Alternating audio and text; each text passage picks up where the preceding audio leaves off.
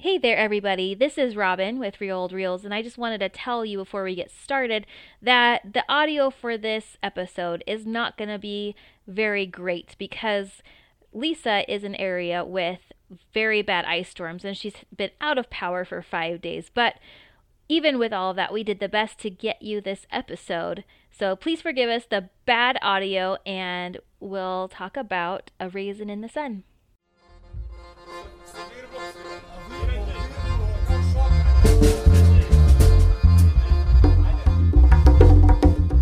Welcome to another episode of Real Old Reels with Robin and Lisa.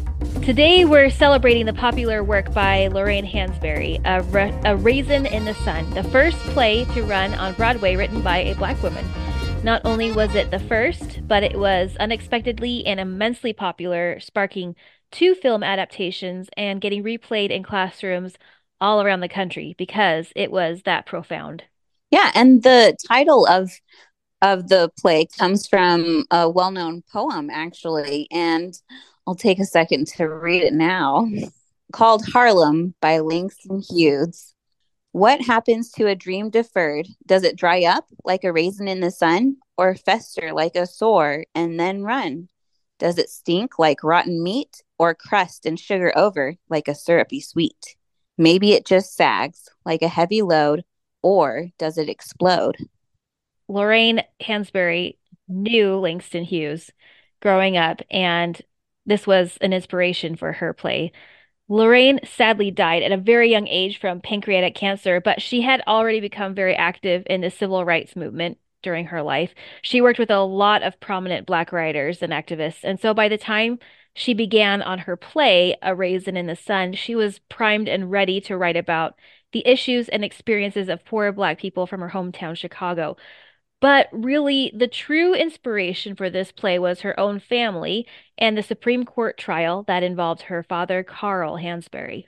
Um, yeah, so just to summarize the the Raisin in the Sun, it's about the younger family living in cramped quarters in an impoverished neighborhood in Chicago's South Side. There's Walter, his wife Ruth, and son Travis, as well as Mama or Lena Younger, and Walter's sister, Beneatha. We meet them on Lena's first day of retirement. She's worked as a house servant for decades, but there's another reason the day is momentous. They're awaiting a check from Walter's father's life insurance $10,000. It could mean the realization of everyone's hopes and dreams. Walter wants a, to break out of service and become a liquor store owner. Beneatha wants to go to school to be a doctor. Ruth and Travis don't say anything, but they need a better place to live. Oh, tired walls. These marching cockroaches. and this cramped little closet, which ain't now, never was no kitchen. Then I say it loud and good. Hallelujah. Goodbye, misery. Never want to see your ugly face. It's Lena's money, though, and it's her decision. So they wait with bated breath. When the check does come, Lena makes the decision to put a down payment on a nice home in a white neighborhood. Walter is crushed, feeling trapped in his career as a chauffeur. Lena sees his pain and decides to give him the remainder of the money, instructing him to save half of half Beneatha's schooling and the other half for him to take charge of the family. All seem at peace until the neighborhood association makes a call and encourages them to sell their home to them and live somewhere more appropriate for their background. This enrages them until Walter discovers that his business associates have run off with all his money, including Beneatha's school funds. It's up to Walter to decide which dream will be realized and which will be deferred? A big, blank, empty space full of nothing, just hanging at the edge of my days waiting for me, Mom. But it don't have to be. Mama. Sometimes when I'm downtown driving that man around, we pass them cool, quiet looking restaurants. Mm. I look in. I see these white boys. They're sitting, talking. Talking about deals. Deals worth millions of dollars, Mama, and half the time they don't look no older than me. Oh, son, how come you talk, talk, talk so much about money? Because it's life. So I think that most people vaguely understand the that the setting of Raisin in the Sun was during a lot of civil unrest, but unless you're you've studied it, some of the significance might be a little bit lost. So, what information do you think is important to know about the setting, Robin? This story requires a bit of context. In decades following the Civil War, about 90% of the Black population was living in the South, and things were still very racially heated and economically depressing and just plain dangerous. A lot of the Black population was, though technically emancipated, working the same fields as they did as slaves, only as indentured servants for very little pay, just scraping by. This would soon change with early the early 20th century, which brought a lot of industrialization to the northern states and western states. There was ripe opportunity from factories and plants willing to pay far better wages and travel expenses for workers. And what resulted is called the Great Migration. 40 years ago, when you were a young woman, why did you leave the South?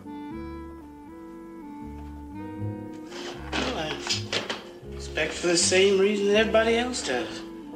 I thought maybe if I could come up here, I'd do better for myself.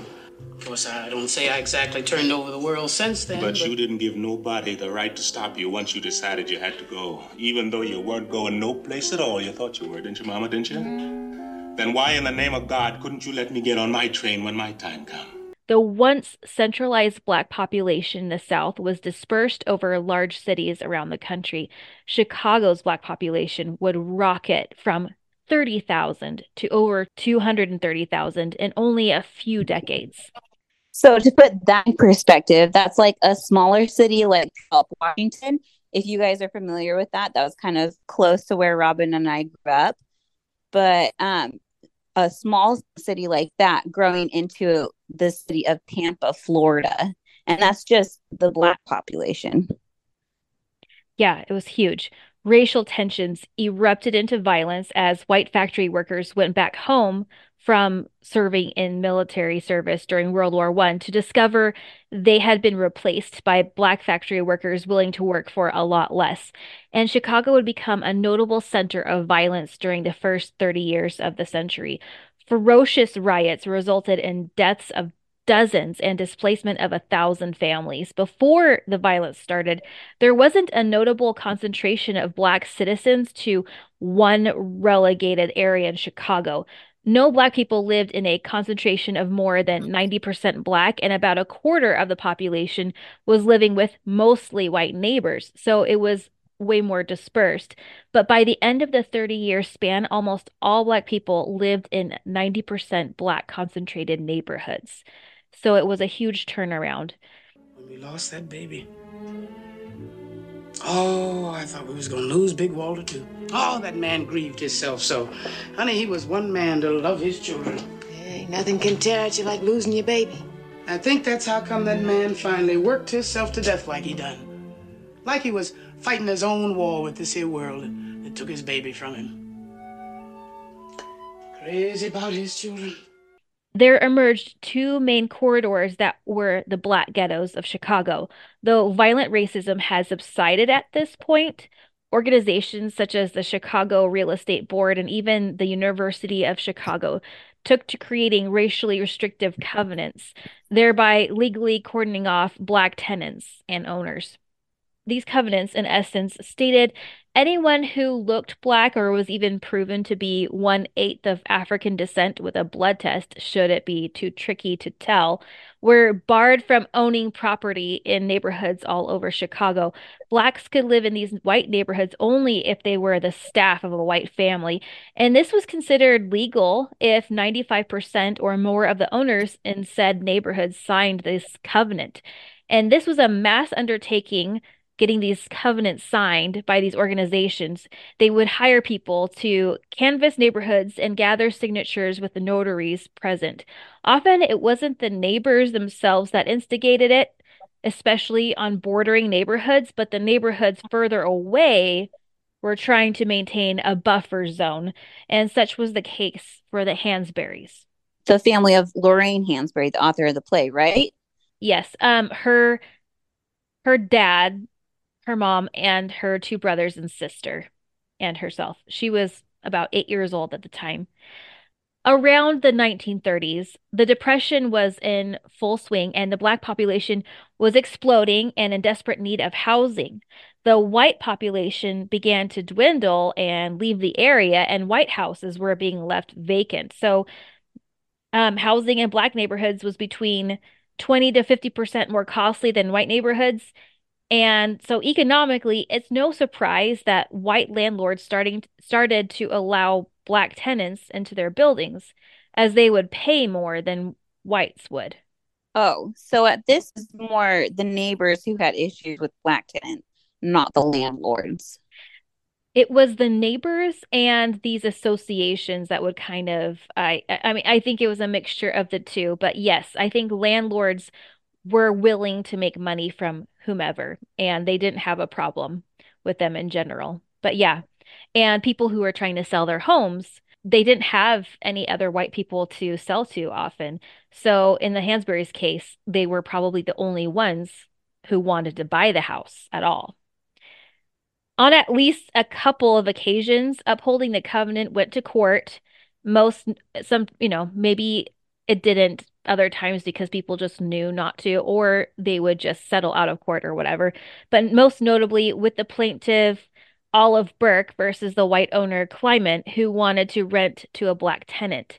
Remember the name Olive Burke because she comes up later. Anyway, the Illinois courts upheld the covenants, and any issues regarding blacks in these neighborhoods were resolved with res judicata, which means essentially the court decided that the covenants are legal and binding, so that's it. Here's what happens happened with the Hansberries. An owner in the Washington Park subdivision needed to sell his house. In fact, he'd already left it vacant by this time, but nobody was buying, nobody white at least, and he met Carl Hansberry, a well-respected landlord, a former U.S. Marshal, and a candidate hopeful for the U.S. Congress. So, very well educated, financially secure guy, and he was also a real estate investor and ready to buy. So this white landowner devised a way to sneak by the notice of the of those policing these covenants. He got a third party to go between Hansberry and himself to complete the sale of the property. And I don't know the details of how that all worked out, but somehow the sale was completed. This white homeowner was the husband of Olive Burke, the woman who had been instrumental in upholding the legality of the covenants earlier that I mentioned. And so I, I wonder what their dinner conversations were like. Yeah, these sound like a lot of fun. Yeah. Not awkward at all. Anyway, the Hansberries successfully bought the property and moved in. And here's where the story is difficult to tell because there's the legal side of the story with one type of ending and the human impact of the story, which has another. Of course, the family was taken to court by another neighbor, Anna Lee. What's with these women, right? Right. and Hansberry, accompanied by James Burke, who sold him the house, and proved that the covenants were not legal because the covenant had, in actuality, never been signed by a 95% majority, which was the hinge of the whole matter. You'd think that would be an obvious win for the Hansberries, that it would all work out nicely. But weirdly, the Illinois courts just kept saying res judicata, res judicata, meaning legally what's done is done and we don't have to hear anything else about it. Of course, the covenants are clearly racist, but you couldn't win a court case based on that during that time anyway. Hansberry took his case to the Supreme Court after state courts were less than impressive. Hansberry was able to show first that the covenant was invalid from lack of signatures, and second, if it was a class action lawsuit, meaning a class action lawsuit means it represents a group of people, people under this covenant, right? But because he successfully owned the property, he was technically part of that class represented by the covenant. Therefore, it was like this catch 22 situation. If he wasn't part of the class that was suing him, there was no suit, right? Because he couldn't have, he couldn't be sued for it. But if he was part of the class, then he was not getting proper representation. this is where my law knowledge starts breaking down a little bit. But basically, res judicata couldn't apply. And if you bring a class action against someone, it really shouldn't be yourself or your own class. So that that one at the end of the day. It seems like a conflict of interest and a bit, bit sketchy. And Carl Hansberry slipped in at the last minute that it violated the 14th Amendment because he wanted all such covenants done away with. And he won the case. Eventually, all covenants were struck down and neighborhoods were opened to black occupants. That's the happy ending to the story. and really the briefest way to tell it as well. You know what you should do, Miss Lena? Mm. You should take yourself a trip somewhere. Oh. To Europe or South America someplace. Just pack up and leave. Gone away. Enjoy yourself, son. Forget about the family. Have yourself a ball for once in your life. Ruth, what would I look like wandering all over Europe by myself? Oh, shoot. These here rich white women do it all the time. They don't think nothing of packing up their suitcases and piling on one of them big steamships and swoosh, they're gone, child. Well, something always told me I wasn't no rich white woman. However, while this is all happening, here's what Lorraine and her brothers and sister experience. Once they moved into their house in Washington Park, crowds of angry people would howl and yell outside their home, and they couldn't walk from one end of the neighborhood to the other without being spat on or attacked or yelled at on the street. Yikes, that would be so, so frightening. And honestly, my first thought when she wanted to buy a home in a white neighborhood, I mean, the housing could have been a lot better than the other options, but, and it's a brave move to make like a civil rights statement. But I don't know if I would have the guts to do it myself if I was in the same situation. I wouldn't want to be in a neighborhood where my neighbors are out to get me. That seems really scary. Absolutely. And it's, uh, we'll talk about the toll that it took on their family. I, I think that they now, in retrospect, the family, from what I've seen on their, um, on their website, it's they're very um, proud of their legacy, but yes, it was extremely difficult. Lorraine member- remembers her mother carrying a German Luger around with her, and there was a taxi service that would take them three blocks for 10 cents. And that was necessary to take a taxi just for a few blocks to keep them safe. And they even had a bodyguard. One night, Lorraine and her family were sitting in the living room having a regular evening when, without any warning, a brick came so fast into the room and right over Lorraine's head and lodged into the wall behind her. Her older sister remembered it came so fast through the glass window and then had to be pulled out of the wall. So it was thrown really hard. Their bod- their bodyguard rushed out the front door and started waving his gun at the crowd and told them to disperse or he'd shoot. And they all left. But Lorraine, her sister, and mother moved to another building safer for them while her dad and brothers stayed in the house in Washington Park. I mean, she could have easily died from that brick. Yeah, and probably a lot of other situations as well she could have died from. Yes. Yeah. Carl Hansberry was a great believer in the American dream and making changes for blacks with civil rights activism and legislative me- measures. And this court case was very important. But he eventually looked into moving to Mexico after the discouragement and obstacles and hatred his family faced, and he died from a cerebral hemorrhage very young. So it took a lot longer for change to happen, and it was super stressful. Understandably, Lorraine was heartbroken and became embittered and radicalized. And I don't say that as a criticism, but just as a statement of where her experiences and loss took her. It was easy for people to look at the success of the trial and think, oh, the whole thing was a win. But the reality is that it took years, time, money, energy, all their sense of security to fight this cause. And the results took so long to take effect and didn't solve everything and it ultimately took their father's life. Yeah, I'm sure their court case and the play did did a lot to shed light on these issues and may have had a really positive impact on future housing issues too.